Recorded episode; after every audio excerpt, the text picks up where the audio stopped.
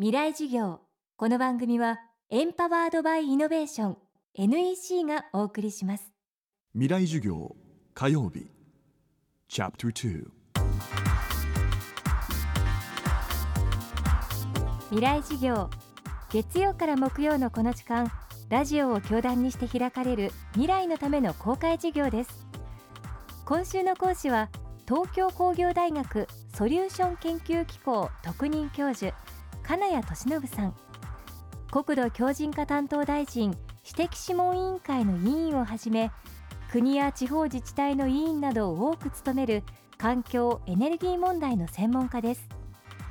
今週は今後の日本のエネルギーを考える上で大きなキーワード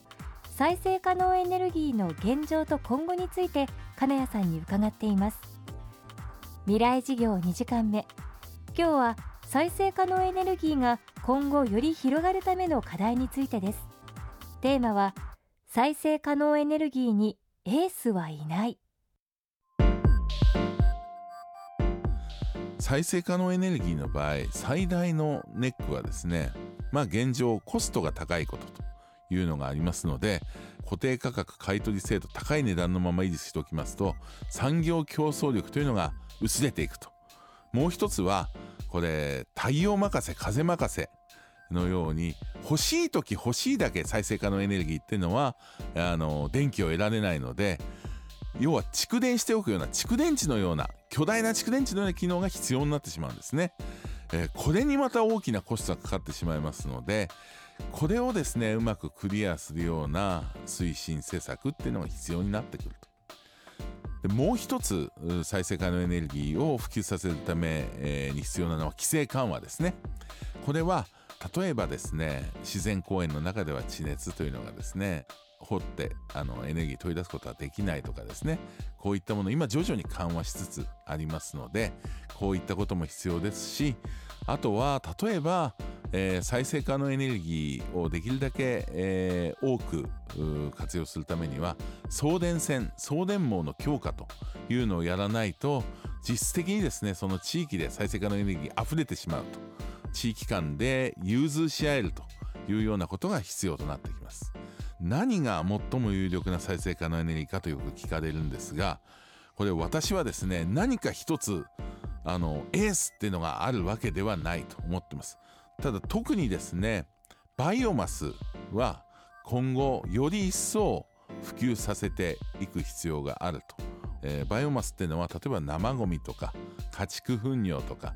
あと木材の廃材とかですね、えー、森林にある林地残材とか間伐材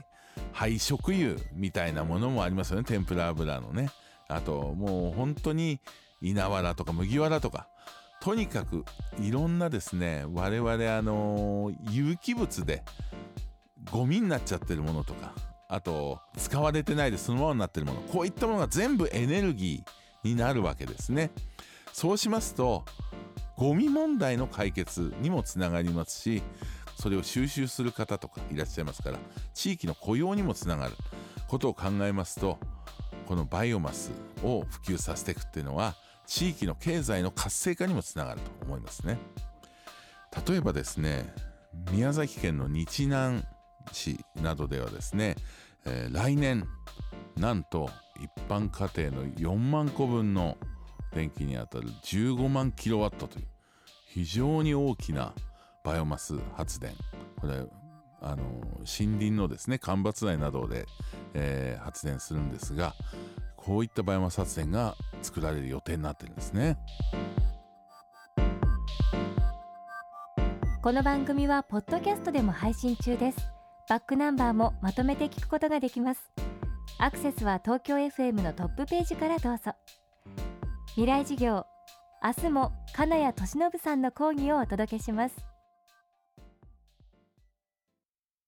ほらもう落ち込まない。プレゼンに落ちたくらいで。次もあるってただね頑張りは大事。NEC のビジネス情報サイト「ウィズダムはチェックしてる？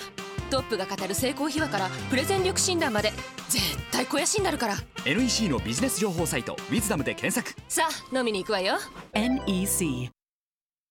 未来事業。この番組はエンパワードバイイノベーション NEC がお送りしました